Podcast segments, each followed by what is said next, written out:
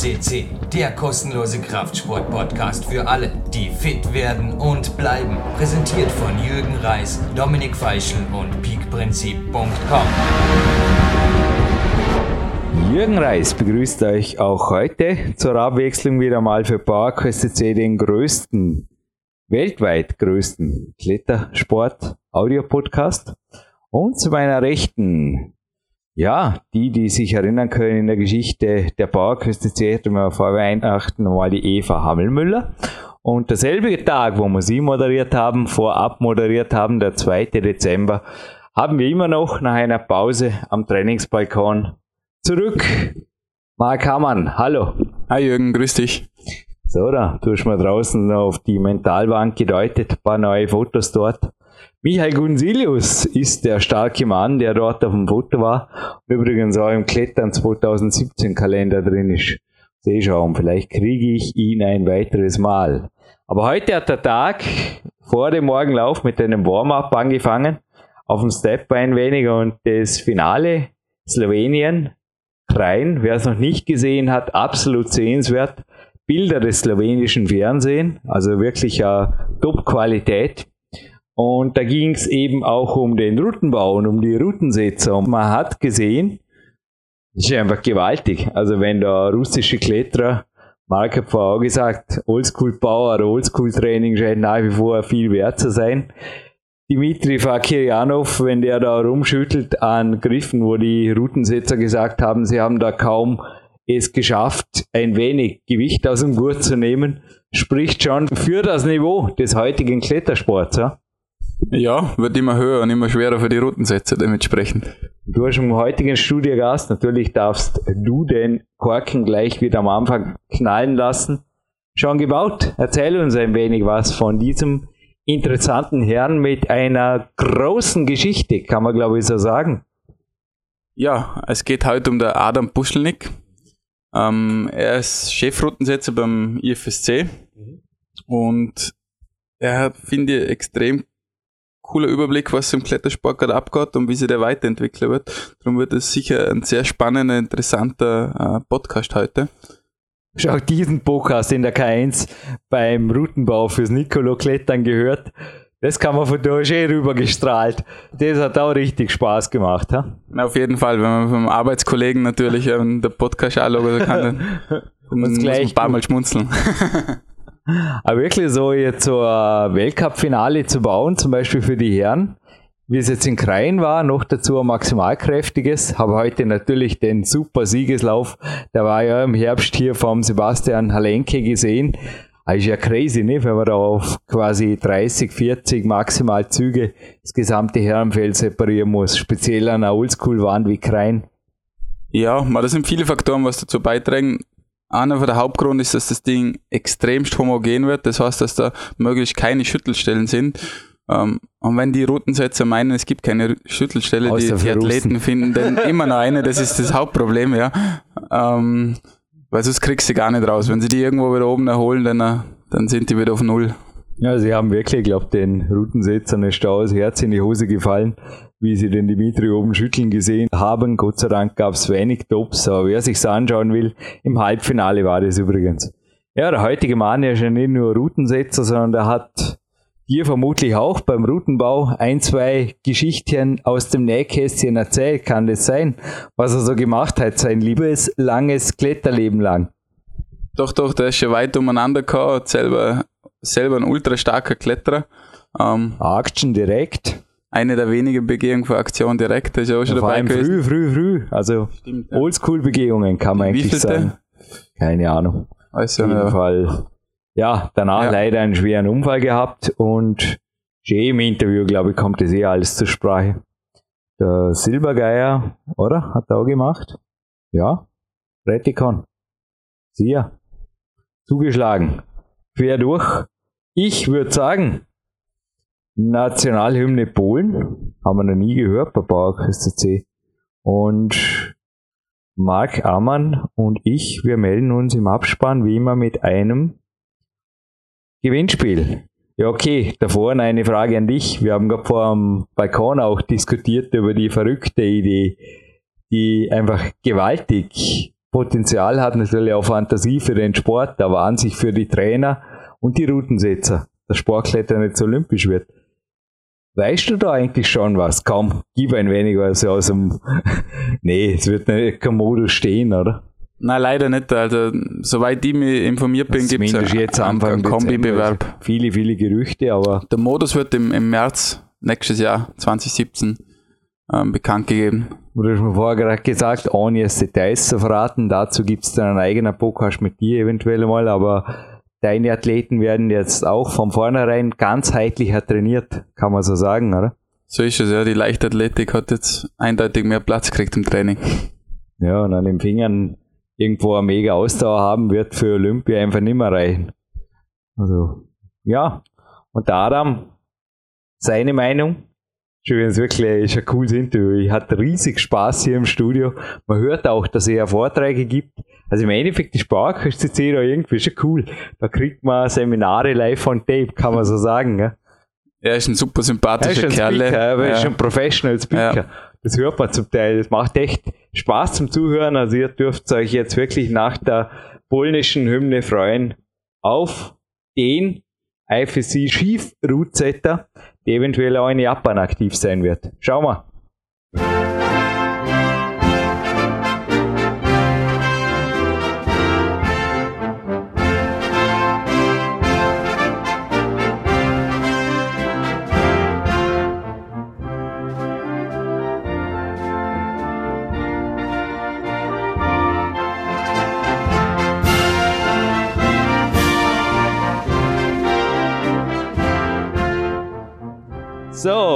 With the national anthem of Poland, very first time at PowerQuest SE, your host Jürgen Reis.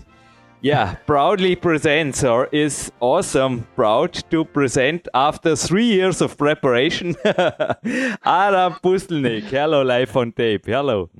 Uh, hello, Jürgen. Uh, yeah, three years. It's been a while. I'm so sorry that it took so long. I'm very, but I'm very, very happy to be with you, and uh, thank you very much for uh, uh, for inviting me for this uh, for this very uh, very big and amazing project. In fact, I have five small written pages from you. They are three years ago, and the first line is. Jürgen Reis, here are the questions that are preparing me for the podcast. Last week, we made a exact call about what to speak today. So if yeah. this isn't perfectionism, so what is it? I mean, well, I mean, just to get into this, it's now the 5th of September 2016. Right now, yeah. we don't know even who is the world champion. So yeah. maybe let's start with the topic we know about about yourself.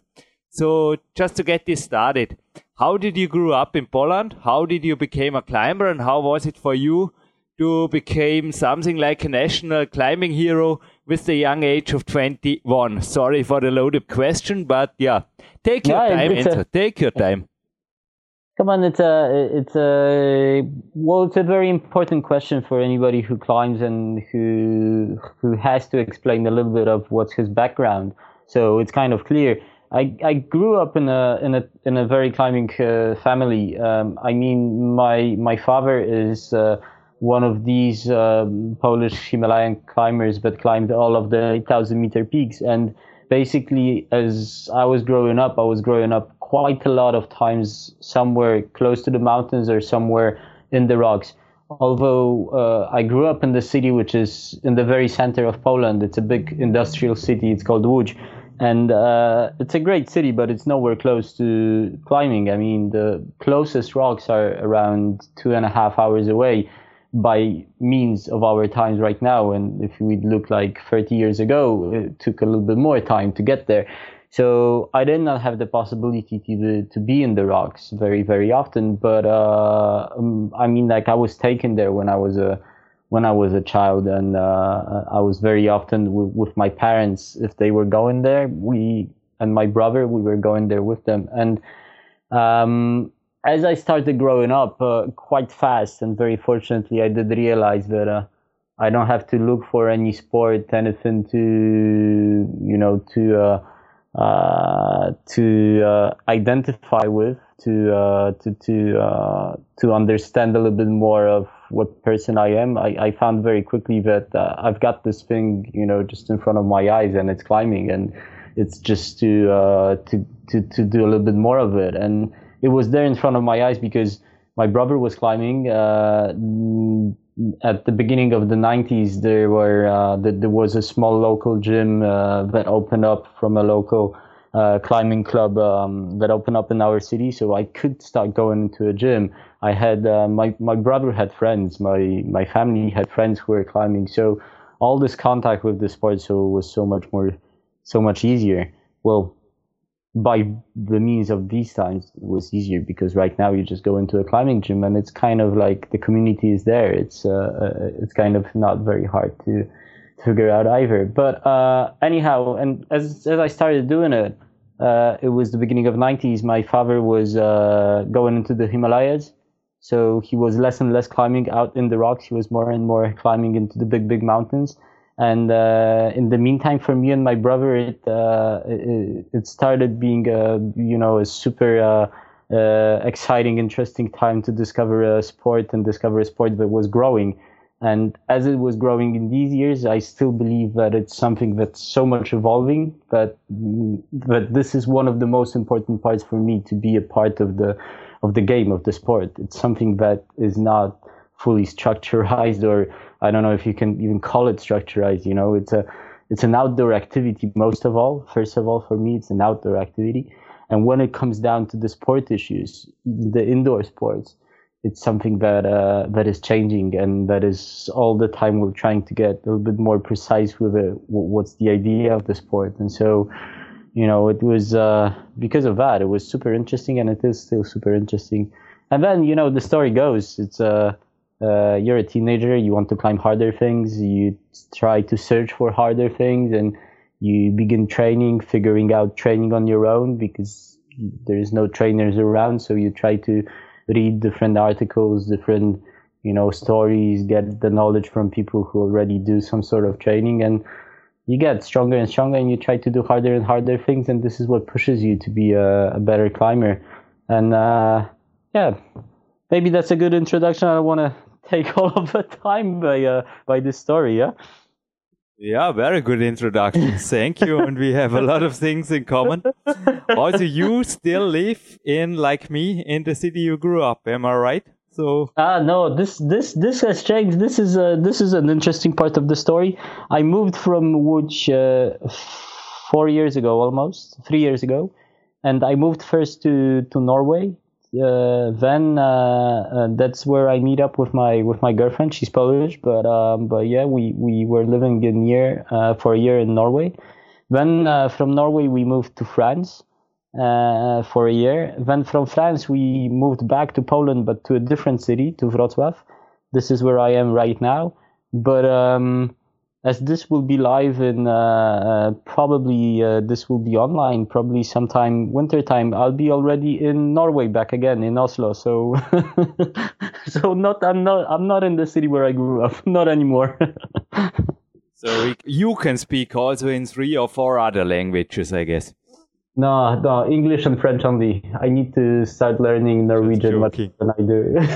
I was, and the, the next joke is, you know, the, those are the three years missing in my uh, yeah, you gave me some reports three years ago, but they are yeah. three years old, and there you wrote yeah. you are 31 and time flies with a smiley.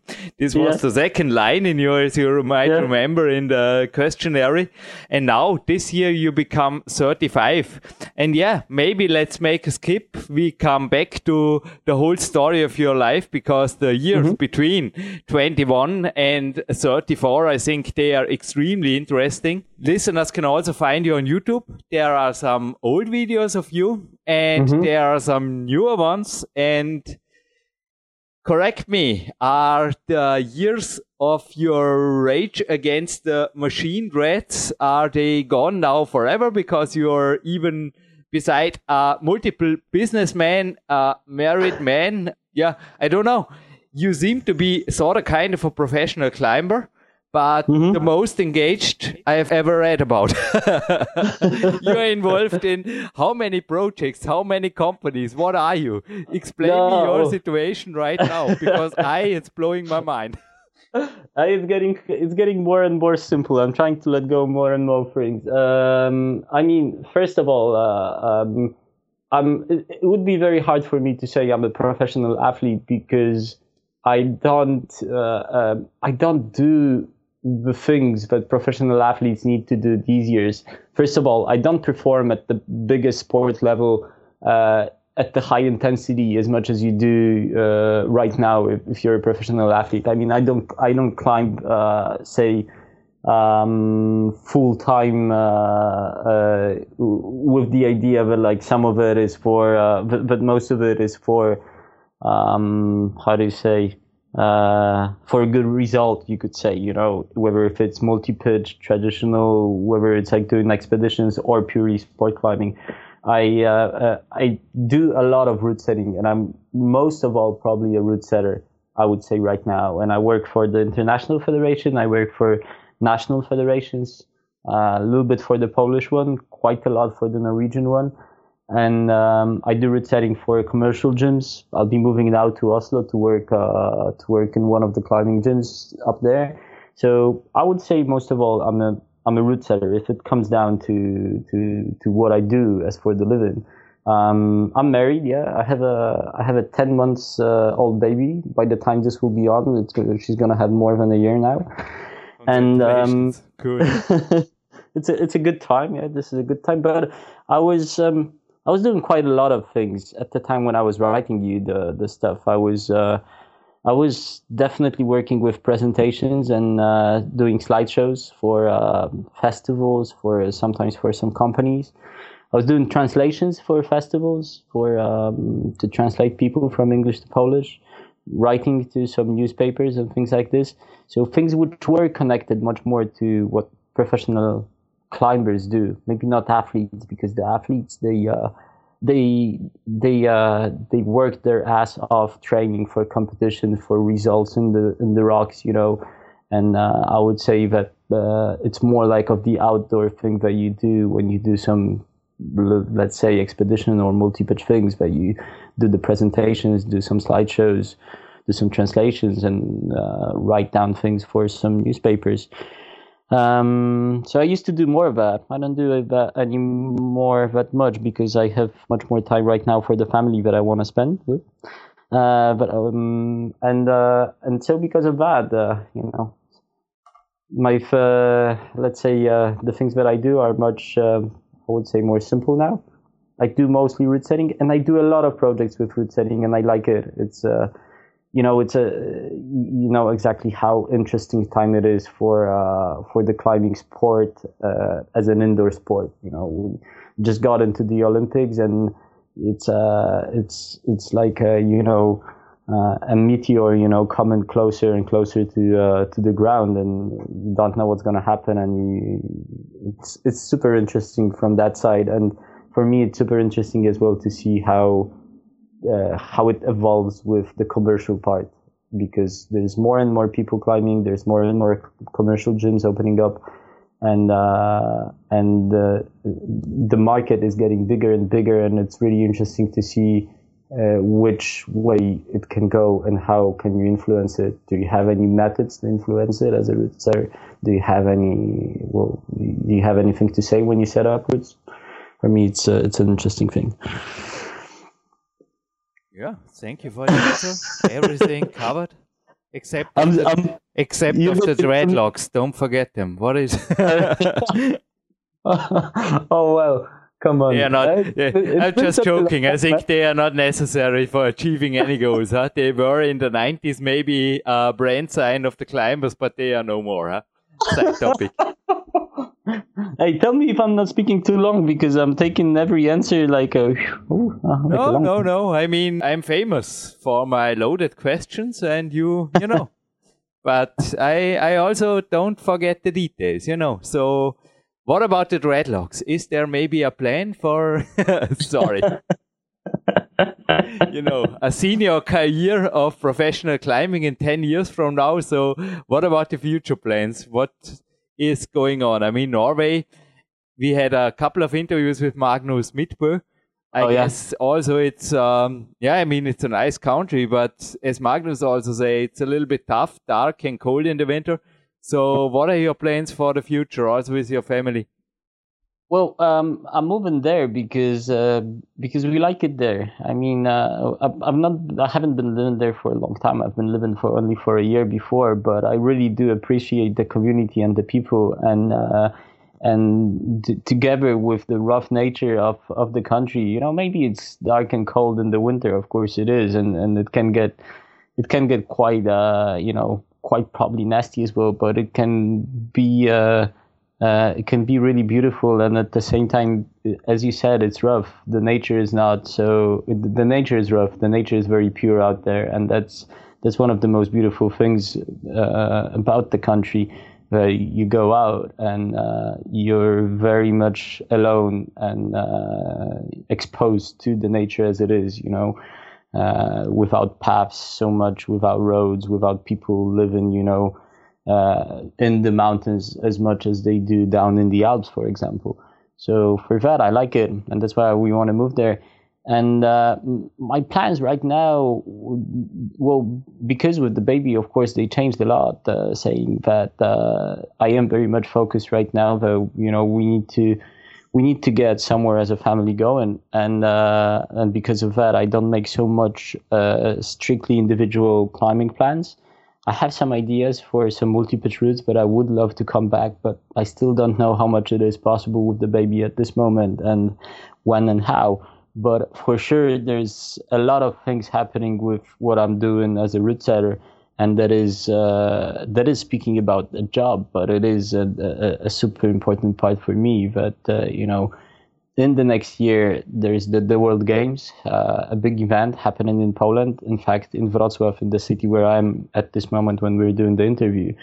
And I'm working with the organizing committee to help them out to, to pull it off and to pull it off the best possible because um, as the World Games, as a as a structure, it is working very closely with um, with the Olympic Committee.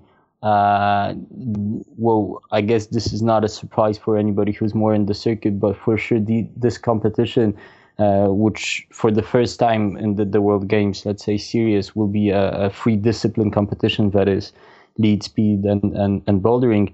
This competition will be very much something that the Olympic Committee will be looking at, uh, thinking that in three years' time they're going to be having the same thing up in, in Tokyo. So it is a super important thing, and uh, and I'm quite sure that in the upcoming years, you know, the topic of uh, Olympic Games will be coming up here and there. Whether if uh, I'll be, you know, working closely with the international federation, but with any national federation you'll be working with, you know, this will be the main topic. I guess one of the main topics for sport climbing for the next three years, and and uh, and and that's the super interesting part. And because it's an unknown for any, uh, everyone, I cannot say this is like a, a plan for me. You know, like I'm, I'll be focusing on the Olympic Games. Not at all. I'm just saying that with with the job that I do, I'm quite sure that this topic will be coming up, and there will be a lot of things happening to uh, to get busy with around this uh, around this idea.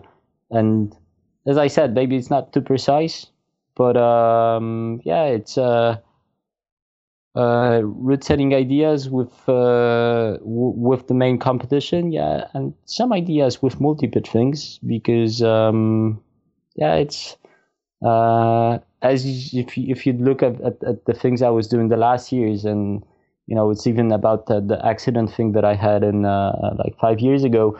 It was like I, I switched from purely like sport climbing and, uh, and and and sport climbing outside to a little bit more into the multi pitch, a little bit more into the the the big wall things, and uh, and this is still something that keeps me most motivated when when it comes down to trying to do individual individual projects, and so I try to keep in mind some multi pitch things, but I have to see how much it will be possible. Hey, this was really uh, a, very, very loaded answer. and if you allow, Adam, I have to, you know, I am the host here. I am responsible for this, uh, yeah, podcast. And uh, let me a little bit split the topics. I let Go. you talk, or we talk together Go. about the IFSC, about the Olympics in the last Go. part of the interview. But one really main topic of this interview, I don't want to make this a negative podcast because I think the outcome was, yeah, I don't know how to survive a crash from 20 meters. It's incredible. I also didn't pick up this. It was a Klettern magazine. I still remember it was a little article with a photo of you lying in the hospital and it's from fall 2011 and I didn't pick it up because I was preparing yesterday again and again and again for this interview uh, beside the dinner in the evening. So I didn't want to, you know, my stomach is not so, because when I saw the first time this picture, I just thought, okay, this man is quit. This man will not. I am an optimistic. I'm a absolute optimistic person, a positive thinker. But I really thought chances that this, this guy is ever able to walk properly let me go with climbing. And I think maybe some of your doctors said the same.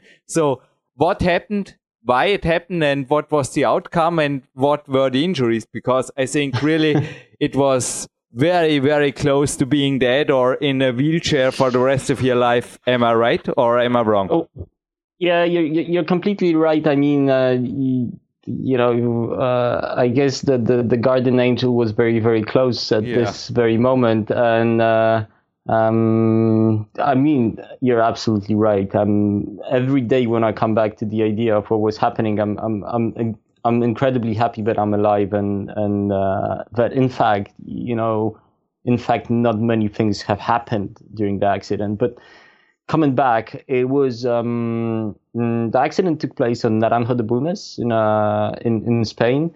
Uh, in fact, uh, not a full month ago, I was back up in Naranjo to see the place where I had the accident. And um, um, I was, we were trying with Nico Favresse, we were trying to uh, free climb uh, an old aid line, and uh, the happened, the, the, accident happened on the first pitch, the pitch that we've already done a couple of times, like three or four times. It was an 8-2 pitch probably. I um, I broke a hold uh, down low on the first on the first pitch it was down low, but at the same time, it was uh, above the belayer about 20 meters, like 17, 18 meters, something like that. And uh, I broke the hold. I had three pieces. All the three pieces popped. Uh, not getting down to the details. Uh, fortunately, Argiro, who was belaying me, she she grabbed me when I was like rolling down on the grass after the fall to the ground the heli came, took me away, uh, and I went to Oviedo to the hospital. I had um, I had a mm, crushed uh, L1, L2 vertebra. I had a broken uh, broken sacrum and broken sternum, and uh, some small hematoma under the the, the, the sternum but uh, it, it, was the sacrum bone, which was the one of the biggest problems. Uh, uh, to stabilize the, the vertebra, the back, they put six screws inside and two like two metal parts to stabilize it. But the the the, the sacrum bone, um, it was broken and like inserted a bit in, so it moved as well and uh, it turned out after uh, a, a, year almost that it crushed the nerves of um, that go not not crushed completely but crushed it a little bit. And so the impulse that goes from the brain down to the calf of the left leg is not uh, let's say full strength. And because of that i cannot still until until today and, and probably gonna it's gonna stay like that. I cannot uh, uh, stimulate, let's so to say. So I cannot, uh, in fact, uh, push with my left calf. So I, I, I said this because, in fact, um, mm, you know, these injuries they might sound very serious, but I've had uh, three months of laying in bed after two weeks in the hospital, then three months laying in bed, and then six months of very intense rehabilitation in different hospitals with different people, uh, people that helped me a lot. But after these six months, I was um, I was back climbing. I could not uh, I could not um, lead climb. I could only top rope climb, but uh, you know um, I'm just saying, I, said with this club that it, this is the last thing that stayed, you know, after the accident. In fact, I was incredibly, incredibly lucky. If I would fallen down a little bit different, I might have been disabled in some part of the body. And this way, I'm, I'm you know, I'm, I would say like 95%, I'm, I'm all back. And I'm saying this as well because this was my first uh, thought, you know, when I woke up in the hospital, like, like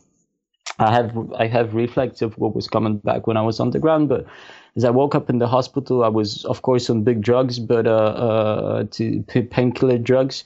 But as the guys uh, Nico and Bernardo who were there uh, when the accident happened, they said when they came to the hospital they saw a happy guy, and even when the drugs went down, I was I was happy. I was incredibly happy. I was given a second chance, you know.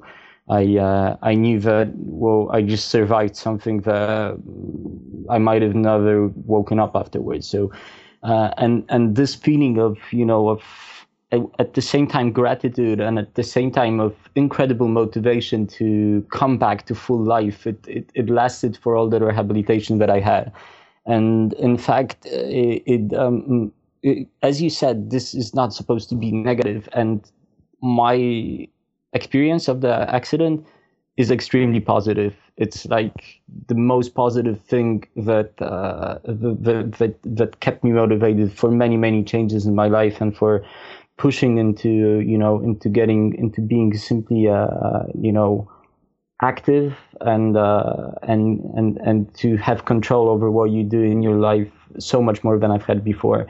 Uh, so it had an incredibly positive outcome, and I was training very, very hard. It was probably the the most uh, efficient time of training I've ever had in my life. You know, I uh, I wanted them to close me up in a hospital because I knew that in the hospital I would focus only on this. I would not, you know, I would not do any other activities than the activities connected to coming back to to climbing and uh, and there was one very important goal in all of this. I was uh, I came to the hospital at the end of December 2011, and at the beginning of January I was going to a route setters meeting in Paris, where I knew uh, where, where, where I came to know that um, I'm going to be in the team route setting for Paris 2012, and well now is the funny part, you know, again because today is uh, like two weeks before Paris 2016 and uh, the accident, the motivation to come back after the accident, was very much connected with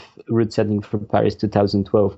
As a guy with you know with six screws and uh, and two metal blades in his back, you know, and being able only to top rope things, I knew I have to be com- completely ready, you know, to to take on this task. And and it went good. Uh, in my opinion, the competition was a, was a good competition. We pulled out, uh, I think, really good routes, and we did a good job and um, and uh, and it was a super important part and a super important moment in well in my life as well.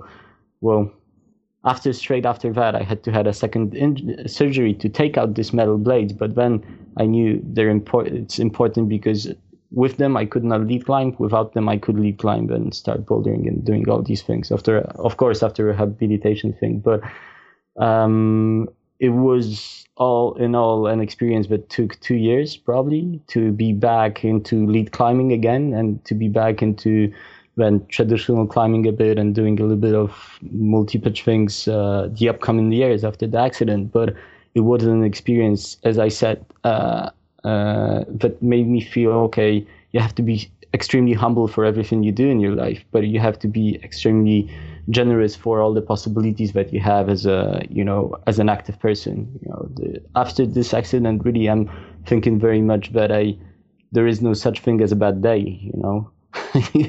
You uh, as much as as you, you're able to do many things in your life you know you have full physical ability a uh, you, you can only have good days.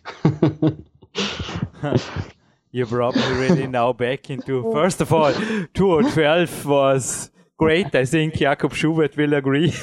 also oh. Dimitri, no, it was great. Also the time when I was collecting interview for a book project. It's called Peak Time 2. And there, Mhm. maybe it will show up. I don't know. It's still in the back of my mind. And maybe there I will also publish the training plan of you because it's exactly what you said. And you took me just back to a time in my life. I crashed in the Frankenjura. I thought I, I'm dead because I'm not knowing how deep I am fall. I was falling downwards. Mhm. It was a, a, a stupid mistake on a pass to a rock. And compared with you, I was really, even though with broken bones, it was a, a minor injury. I say it like this. But one thing, there was a contrast between me and you. Um, I was escaping the hospital as fast as possible because I was, I don't know, for me, it's a place I cannot train, I cannot think properly. Mhm. But you were importing uh, some Metolius rock rings and stuff like Yeah. this to the bed Yeah. and making chin ups and training in the in the bed or what? Don't know. Uh, I was- explain I- us I was- about the hospital bed training, the chin ups. this is interesting.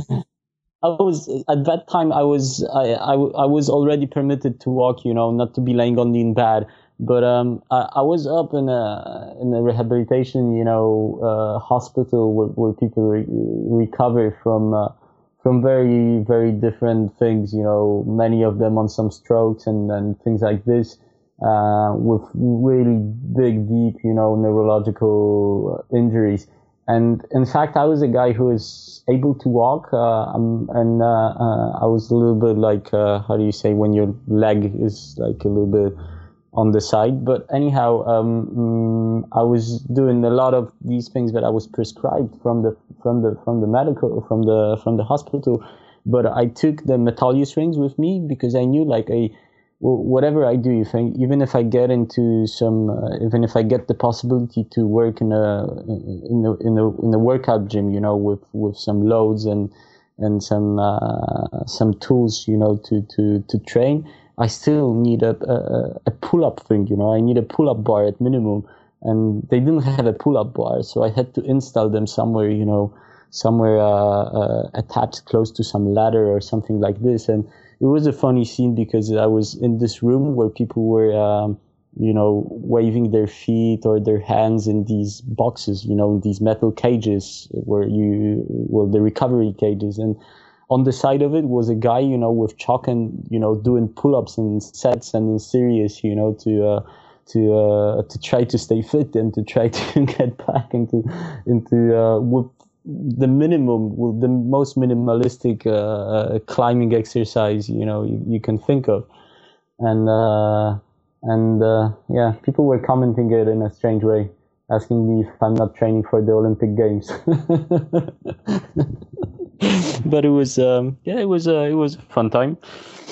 Yeah, and I mean, the interview you wrote me three years ago. I mean, I think this was also something about your, yeah, your comeback training time. And I mean, Yeah. what changed? Because I see here uh, full training, even though you wrote me here that you were training five days before a week and Mhm. coupled in multiple session.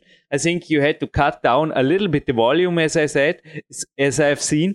But other things, I mean, they almost stayed the same, even though, I mean, I enjoyed my hill run today. I love it in the moment, but I mm-hmm. also like hiking. And you had mm-hmm. to switch here to swimming, you wrote me. So, Yeah. and you made like I, but I think this is really normal that I just can say I also neglected most of the supplementary training until I was mm-hmm. 30. Now I became 40 this summer and every year it's more and more important and I do more and more of it, the rest day training. So yeah, give us an overview what changed after it and how Mhm. was it for you? You know, um, before you were making the, act, the Action Directe, I mean, Mhm. how close did you really came to your peak shape of the time before? But sorry, this was a really loaded question. So take no, no, no. time It's again. a, it's a, it's a, it's a good question, uh, and it's, it's exactly what you said. I believe after the accident, I believe that it, it takes a big, uh, it takes a big impulse like this for many of climbers to understand how, uh, how much we, uh, we are not experienced as athletes. You know how much as climbers we are. Um, uh, we lack the knowledge of athletic uh, preparation for a sport. Um, by saying this, I mean that most of us train only specific parts of the sport. That is, we do climbing, or we do campus boarding, or we do tools that are very specific to climbing, but we don't do all the overall part, and we don't fully understand what's the that there's the need for it until I had the accident, I didn't do the, the, the like uh, functional or uh, just the, the, the, normal, let's say, a little bit like gymnastic uh, um, exercises. And I didn't introduce this into anything of the training that I've had. I didn't, didn't even do other sports too much. I mean, I was not so swimming so much. I was not skiing so much, running or biking or anything like this.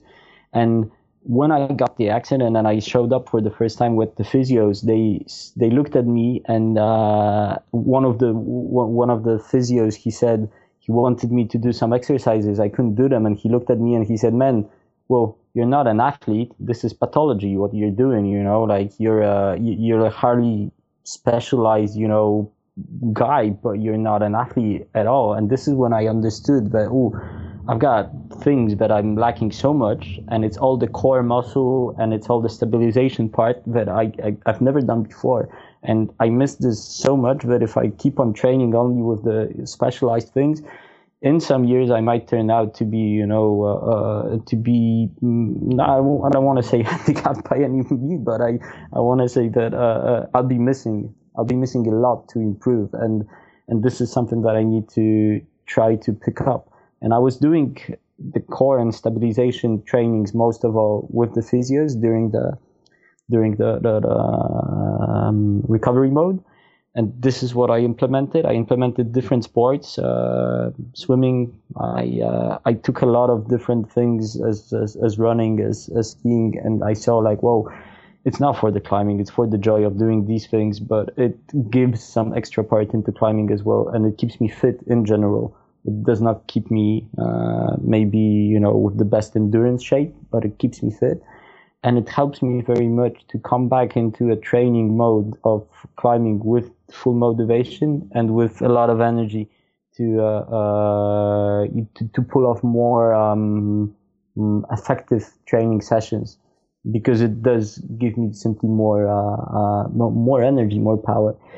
Mm, uh, anyhow, this whole training thing was so interesting. Like uh, the guys that I was training with, the physios, they uh, they understood that well, the climbing community in Poland did not mm, was not so aware of the different type of exercises that they can try to uh, put into their training regime. And so with this idea, we even made a book, you know, about like additional exercises that you can incorporate into the into the uh, into the climbing um, climbing training.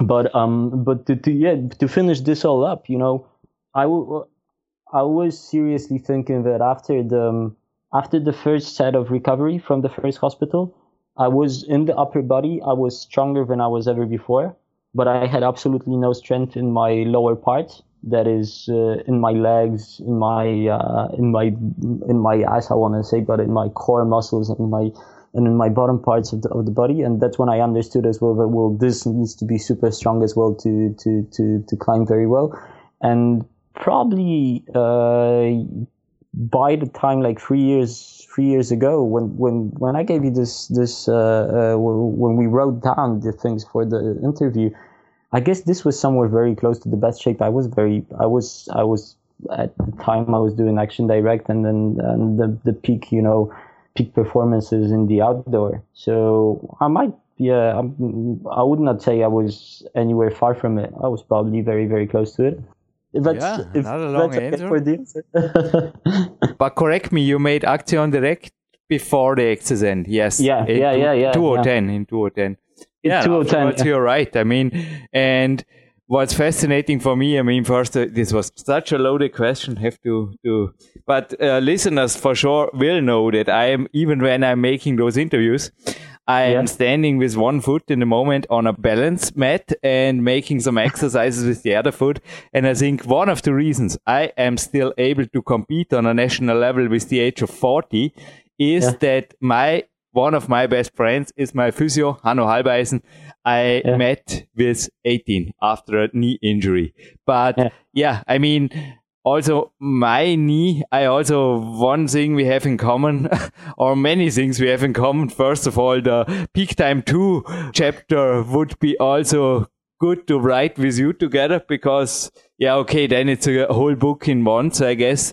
Maybe we will meet here in dormin you asked me where the in the youtube movies you have seen the k1 climbing gym Where yeah. is it? Yeah, yeah, uh, yeah, even we met in person before in Puurs i think you don't remember but i was there you were the route setter. It was great.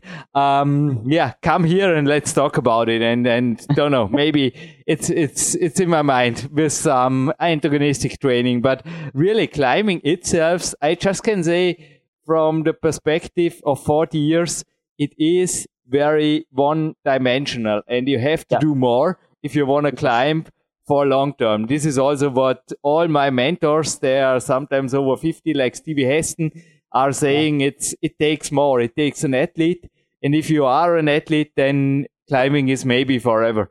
So, well, sorry, but would you agree to this? Of course, I would. I, I mean, this is something that I, I am trying to explain to many people who start climbing, and they uh, it's uh, uh and they want to let's say quote they want to become stronger. That's what they say. I want to be stronger.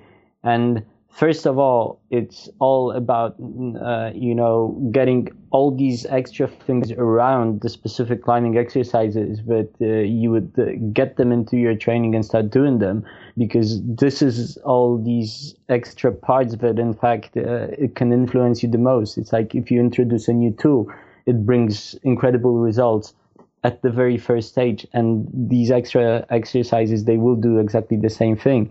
But uh, and this is the first part. This is what i re- learned from from from recovery. But the second part which is super important right now as well was um, many people when they start climbing they start climbing indoors and they do not fully understand the value of technique and how hard it is to get this side. But this is a totally different uh, this is a totally different topic but it has to do a lot with the with the answer as well of how much um, how much diverse, in yeah. fact, uh, one last exercises could be. Yeah? Sorry for interrupting you. Yeah, yeah, yeah. But go, go. Uh, yeah, let's keep one last question before we go into Olympics. Um, your leg. This is interesting me personally because as I said, I had a couple of knee injuries and I am also one of the persons sometimes when it hurts badly, I cannot use my legs properly or one of my legs because of the knee. And I also said that I am competing, but I am competing in lead and you are route setting and nationally and you are route setting mm-hmm. internationally so how is this possible because this athletic this sometimes even artistic movements i mean let me go with the jumps at bouldering how can mm. you handle this this i mean as I heard, you are a little bit still disabled. I think we can yeah. say like this for a climber. For a high level climber, you are sort of kind of a little bit disabled. Yeah, uh, you, are completely right, and this is one of the things that I'm trying. Uh, why I'm not trying to push myself into uh, into being uh, uh, the, the, the the let's say uh, the strongest key figure in the team for uh, for route setting for bouldering because I know I cannot use the left leg fully. I cannot jump off the left leg. This is exactly what you said. This is this is my biggest weakness. Uh, all the other parts of climbing with this leg, I cannot. I can cope with them somehow a little bit better. I can switch legs. I can I can push with it. You know, I can do with it. I can I can climb with it on slabs on dihedrals where you really need to use this foot the only thing I cannot do, I cannot lift my body up from it. It does not mean that the foot itself is going down. Uh, I don't know how you call it, like uh, what's the what's the professional uh, uh word for when when you have this foot like falling down, but.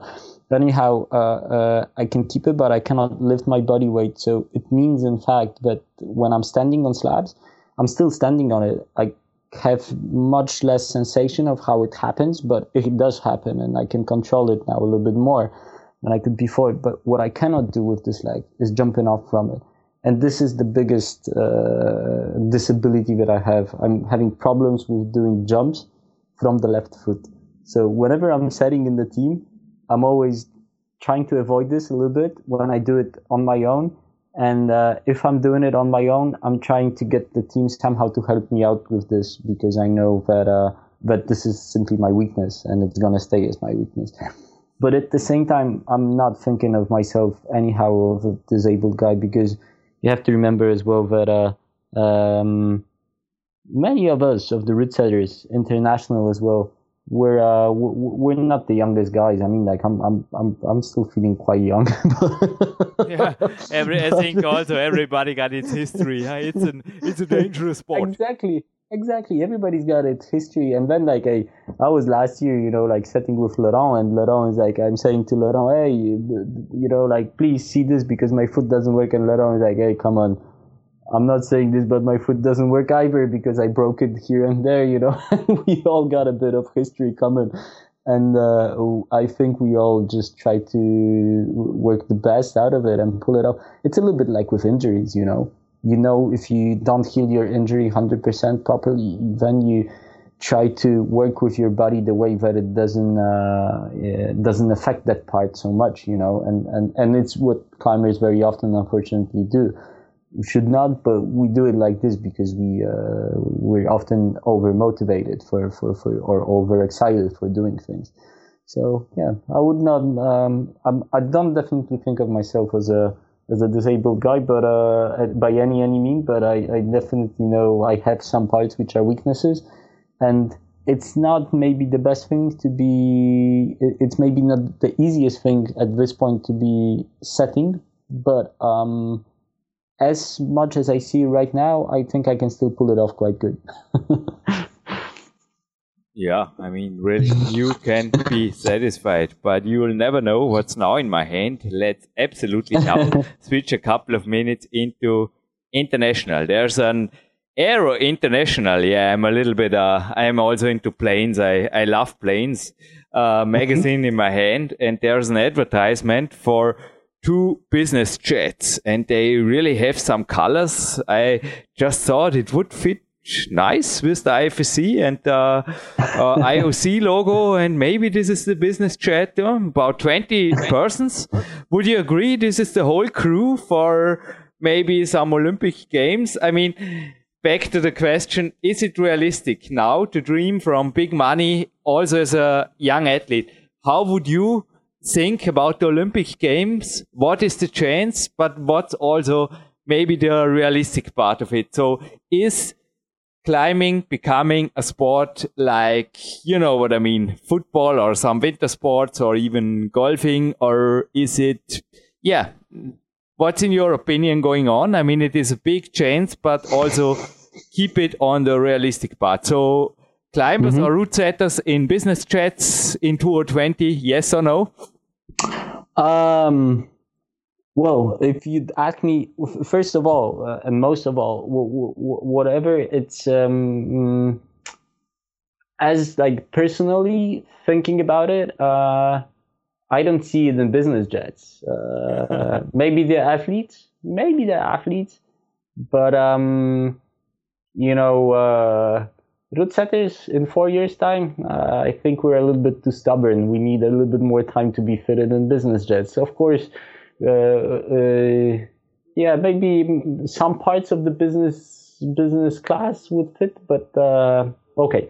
Coming back to the coming back to the no, no, no. This was interesting. I mean, maybe a youngster is now motivated to make a good deal, and you know Uh, just to prove us that we are wrong if you if we say no no. But i mean the money part is normally i don't know how it is in poland but in austria it means when a sport becomes olympic in average that you get the double the double of sports money or i say it in easy words yeah. you know what i mean? From the yeah, government. in just in in general in general. It's specific. They are now discussing anyway now in austria because the olympic games were not so great so they are making big sports politics in the moment. I don't know what's going on mm-hmm. but this was the point in the past. So the double of the money yeah i mean it's not bad but even so what do you think about the yeah back to Olympic. What is Olympic beside the money? But money is part of the game if you want to make it professional, especially as an athlete. what is Olympics for climbing means a- uh, in a moment from our September 2016 view? I think it's a first of all, it's a at this very moment. I think it's a big question mark, and it's a, it's a crossroad. You know, it's a it's a crossroad that um, you you have. Uh, I personally don't have so much idea. Um, I I can imagine different scenarios of which way it will go. It could go, but I cannot say that. Uh, yeah, I'm quite confident that uh, climbing will change into a sport discipline. Uh, as I don't know, I would compare it much more to some youth sports, to some trend sports, to something like I don't know, snowboarding, you know, or uh, or uh, or some BMX or some things like this, you know, where where the community part and the outdoor part plays a big role. But um, mm, I cannot say either this or I cannot say you know nothing will change and climbing will stay the way it is. I uh, I'm, I'm curious most of all, and I'm excited about it most of all because uh, I do believe that uh, whatever happens, there are parts of this, let's say, global this big activity because it's it's sport climbing indoors, it's sport climbing outdoors, and then it's got multiple, you know, let's say, layers and sub disciplines within the outdoor activity. Uh, and I do not believe that uh, one will influence another that much, but suddenly the world will change. And suddenly I will not, if I want to go outside climbing, I will not be able to do it the way I was doing it before. Of course, things will change. And of course, uh, I do see for sure that more people will be interested about the sport. And it's already happening even here in Poland that the media are beginning to speak suddenly around about climbing. You know, I mean, nobody did care about this sport for a long time, and suddenly two days after the competition, after the, the decision of the IOC, I hear in the uh, in the Polish radio uh, an interview with the Polish speed champion. You know, so suddenly things like this they, they begin to happen. But uh, I I'm very cautious about giving opinions about it. Although my feeling is positive, most of all, it's most of all excitement feeling, and I'm trying to push away a little bit all these ideas with what will be the money game about it because uh, this is the world I don't know. I don't know politics. I don't know how you play this game so well, and uh, I'm not hundred percent sure how the this system works. You know, as a system of where money somehow you know becomes an issue and and and goes out. Of course, it will at some point probably appear, but I, I have absolutely no idea. That's why I don't want to speculate over it because uh, because it's super hard for me to judge.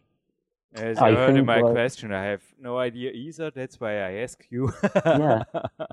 But I'm I'm I'm excited about it. I'm super excited about it, uh, Jürgen. You know, I'm I'm thinking, as I said in the beginning of this interview, uh, as I was a climber in the beginning, I saw a sport that's that was changing, that was evolving, and this was super exciting to be a part of it. Right now, as a route setter, uh, my main job is is, is going from competition to competition or being in some climbing gyms and, and working for people who then climb on these routes. But this way, I also see the sport from the inside, what's changing. And this is super exciting for me as well. So because of that, I would much, I, I'm, I'm, I'm really, I'm okay. I'm like, hey, yeah, let's, let's buckle up, you know, and let's go for a ride with the Olympic Games with, let's, let's see what this will, this will bring, you know. I'm much more uh, thinking, yeah, whatever we do, if we do it fully aware of what we're doing, I don't want to say responsible because responsibility is a big, big word, and it goes. We would have to talk about responsibility of different different parts, you know, and, and who takes what decisions and so on. We would have to get into the politics a little bit more, but I want to say if we do think aware, if we're aware of the uh, of the movements that we do with uh, with the decisions, I mean, like, hey, I don't see the way that uh, uh, that this will be super negative and suddenly will change the sport the way that I would not like to climb anymore. No way. Yeah, I mean, uh, let's talk about uh, not about politics and responsibilities. I want to hear. Yeah. This is one of the last questions. Then I'll let you go back to your family, if you allow, Adam. What's your vision of the perfect games in 2020? Yeah. that will also lead to what all of us wants that the IOC after it says, Hey, this is a cool sport.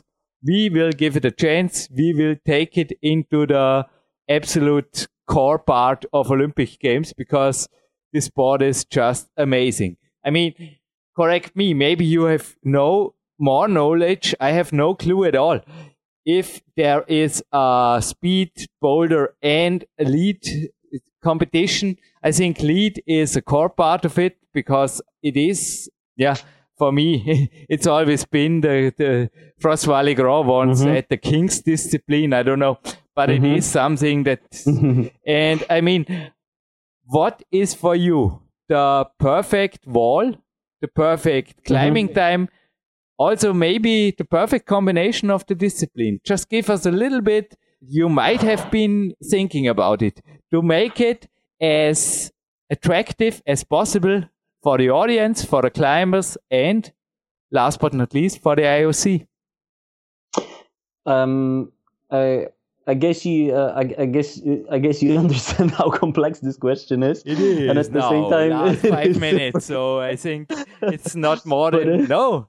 Tell us your dreams, your wildest uh, possible positive dreams about Olympic Games that will just be wow. That will keep people up in the middle of the night on the TV, and you know what I mean. You know, um, uh, uh, I don't want to be at the same time like some old grumpy guy giving a, a, a boring answer, but the key thing for me with many things about these competition is keep things simple, keep things down to the base, simple, so it's it's easy to understand.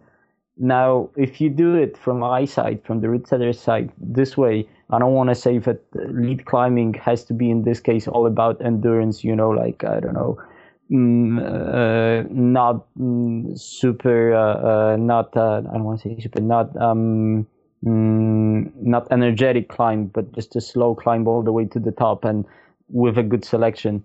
But I mean, uh, don't mm, don't these competitions have to be easy to understand people have to look at them and they have to be able to say, whoa, this is a jump. It's super hard to do it.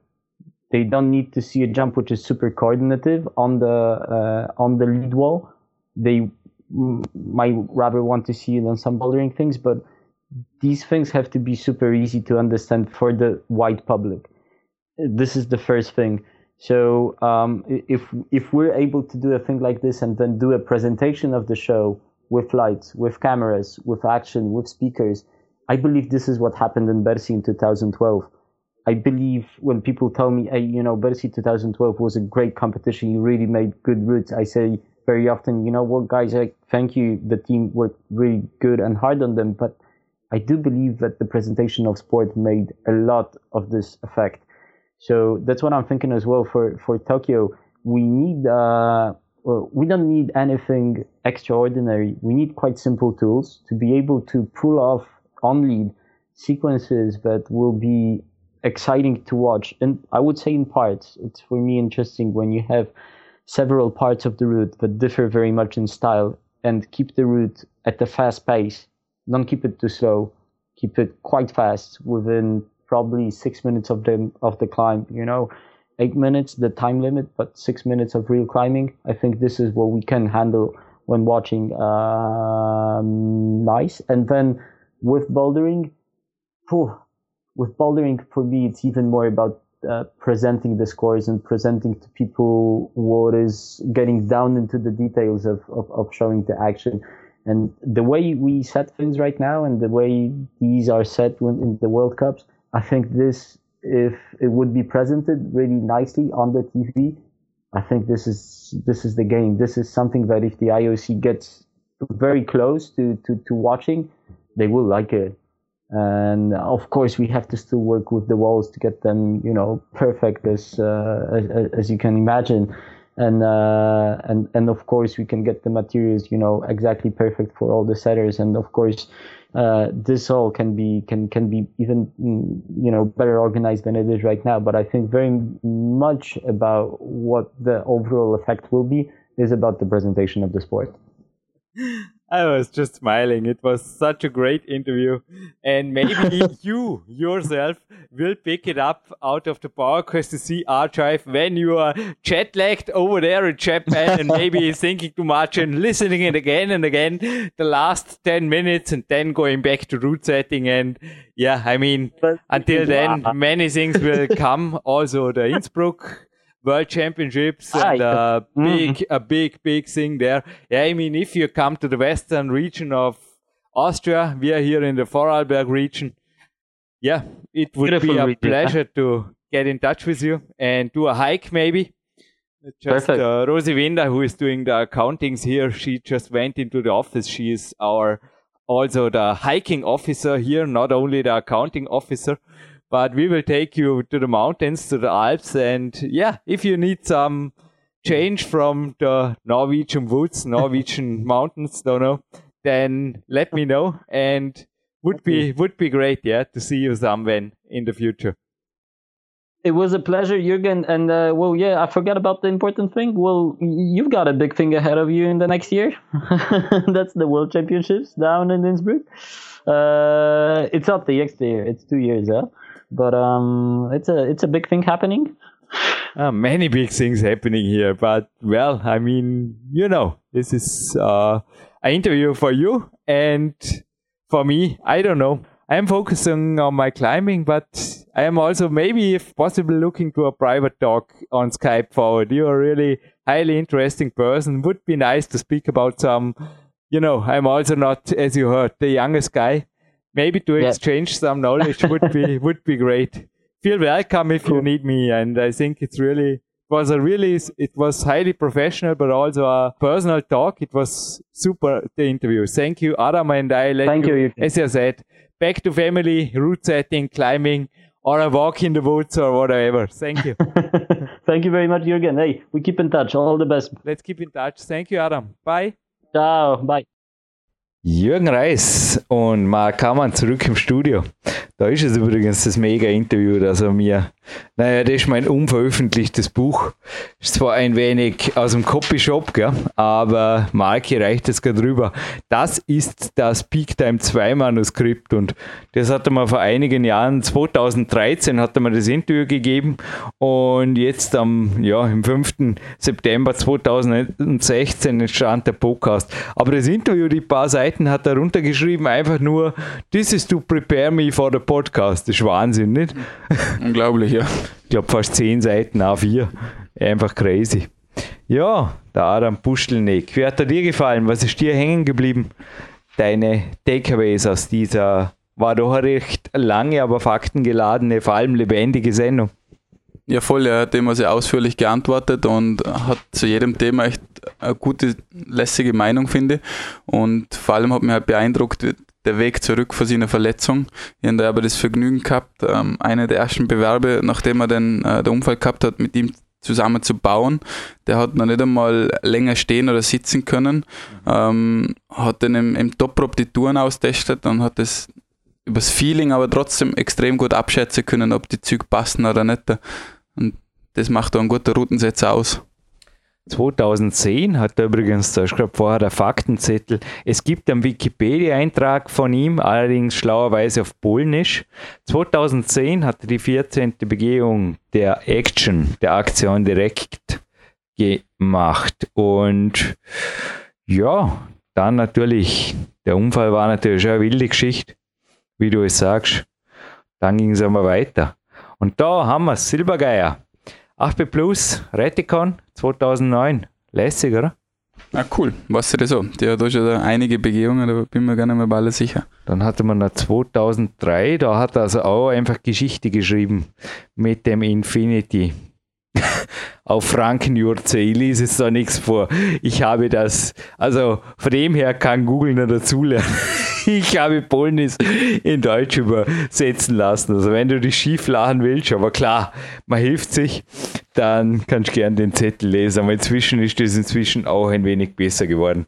Aber es ist eine seltsame Sprache, die dabei rauskommt, aber als Kletter-Insider kennt man sie einigermaßen aus, der mal klagt. Man kann sich dann an der, an der Namen der Routen orientieren. ja. Ja, ich bedanke mich wie immer beim Adam, beim Marc und es gibt wie versprochen noch ein Gewinnspiel und zuerst mal, bevor ich es vergesse, hätte ich dir eigentlich bei der Eva schon geben wollen. Ja, ist eigentlich cool, dass die Podcasts irgendwo dann Monate auseinander liegen, die Moderationen nicht, weil ich war ja heute laufen. Wir haben gerade vorher über das Thema Laufen gesprochen. Es wird wirklich ein super Podcast mit dir noch dieses Jahr. Und das führt über den Zanzenberg, also meinen Berglauf, zum Biobeck Markus Stadelmann. Und ich hoffe, ein, ja, auch morgen wird vermutlich ein langer Tag. Überhaupt bei so regionalen Bewerben, wie ernst nimmst du die Sache? Sind das für dich als Routensetzer so eine Art Test?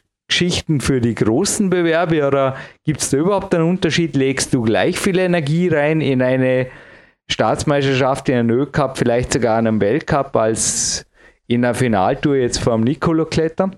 Im Prinzip ist er als professioneller Routensetter will man immer einen professionellen Job machen dementsprechend schaut man, dass die Touren bei einem, bei einem kleinen Cup passen und man passt die Touren immer auf das Teilnehmerfeld an. So heißt, ähm, man hat da schon was zu tun, nur das Niveau ist ein bisschen geringer. Aber was für mich schon interessant ist, mehr aus, aus Trainersicht, ähm, das ist ja ein Jugendbewerb, ein Nachwuchsbewerb. Dementsprechend ist es interessant, was, wie sie die Jungen anstellen und wo wir da, wo wir da hinkommen. Es wird ein langer Tag morgen, gibt es hier in einem Café und dazu passt vielleicht ein Bio Dinkel Nussgipfel. Ist das eine wow, gute Idee? Danke, ja, dann wir vielleicht schon heute essen. Und dann war ich heute noch, nein, es war wirklich ein super Vormittag. Ab und zu gibt es so Vormittage, da bringt man so viel unter. Überhaupt, heute ist ein super Tag. Hinterher geht es ins Olympiazentrum, zu den Turnern Ausgleichstraining machen und dann in die Sauna.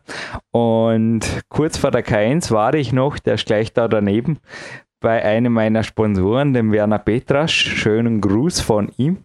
Und ich darf dir von ihm ein sehr starkes Anthozym aus der Natur überreichen. Rote Beete, Konzentrat, nennt sich Anthozym Petrasch. Gibt es übrigens auch bei Sporo.at, unserem Vertriebschef hier, der meine Bücher und alles Mögliche für euch verschickt und die Peak Days DVD, die nicht, die gehört zum Gewinnspiel. Die geht immer noch von uns hier handsigniert raus. Und ja, jetzt zuerst überreiche ich das einmal, bevor ich es wieder vergiss. Vielen Dank, Jürgen. Ja. Hoffe, brauchbar. Auf jeden Fall. Der Peak Days DVD plus, und jetzt wird es cool, einem Gimme Kraft Buch, weil ich kann mir auch vorstellen, dass da der Adam ja, der hätte sich selber sein Gimme Kraft oder Gimme Kraft eher schreiben können, vermutlich speziell auch nach der Verletzung. Adam hat mal im Interview geschrieben, dass er da eigentlich seinen Körper, er ist klar, nach so einer schweren Verletzung völlig neu kennengelernt hat. Und ich darf auf jeden Fall herzliches Dankeschön als Gimme Kraft Team heute ein Gimme Kraft Buch verlosen. Und Marc, Gewinnfrage überlässt du mir, oder? Gerne, du hast sicher was vorbereitet. Ein wenig was, ja. Ich habe da was notiert. Wo haben wir es denn? Da war am Ende was mit Norwegen. Kann das sein? Norwegische Wälder? Kann gut sein. Oder sind wir da in einem anderen Podcast? Norwegen nee. passt nicht so schlecht zu Adam. Glaube ich nicht. Und mich etwas interessiert, es, es gab da irgendein Lied. Und ich weiß nicht, von wem war das? Ziemlich unbekannte Band, glaube ich, 60er Jahre. Und da gab es eine rote und eine, eine blaue Best-of. Und ich glaube, es war auf der blauen Best-of, die ich da bei meinem Vater irgendwo im Schallplattenarchiv, sowas was Vinyl, was damals noch gefunden habe. Und da gibt es ein Lied. Und ich glaube, das hat was mit norwegischen Wäldern zu tun. Es ist ein Text ein wenig, er handelt von einer Frau und von ja, schöne Gitarrenmelodie. Der Marc Protze wird jetzt so was ähnliches am Ende einspielen, dass er es euch ein wenig in die Richtung bringt. Aber mich hätte interessiert, welche Band aus England, nicht ganz unbekannt, jetzt sage ich nicht mehr mehr. Wenn jetzt irgendjemand sagt, der mitsingt, dann kriege ich sofort 100 E-Mails hier im Studio oder wir. Welche Band hat dieses Lied komponiert? Ja, es geht ja schließlich um einen Doppelpreis, Big Days, 118 Minuten Film von mir. Und das Gimme Kraftbuch, da darf man schon ein wenig, aber ich glaube, lässt sich rausfinden. Ich wüsste nicht, aber das sind ja ihr an der Reihe. Auf Anhieb, ja. Außerdem im Studio Anwesende sind ausgeschlossen vom Gewinnspiel. Marc, sind wir gut in Time? Dein Tag als Familiendaddy natürlich, der will gefüllt werden. Du gehst schnell laufen, hast du gesagt. Ich gehe jetzt ein bisschen laufen und dann mit dem Kleinen spielen. Super. Die E-Mail-Flut sei uns gegönnt. Wir ziehen wie immer, vielleicht finden wir eine Glücksfee hier, die Rose Winder zum Beispiel, die beim Interview neben mir saß und auch Riesenspaß hat. Die darf ziehen auf das Kontaktformular. Gut, wir hören uns in Kürze wieder. Und Marc, du gehst mir noch nicht. Wir schauen zuerst noch in den Sendeplan, wenn es passt für dein Comeback hier bei PowerQuest C. Warst du ja auch schon? Wie oft warst du hier? Dreimal, glaube ich. Ja, schätze dreimal, ja. Ich auch schätze mal, sagen du musst bei deinem Podcast. Am nächsten denn, ja. Jürgen Reis und der Marc Hamann sind off. Danke. Danke.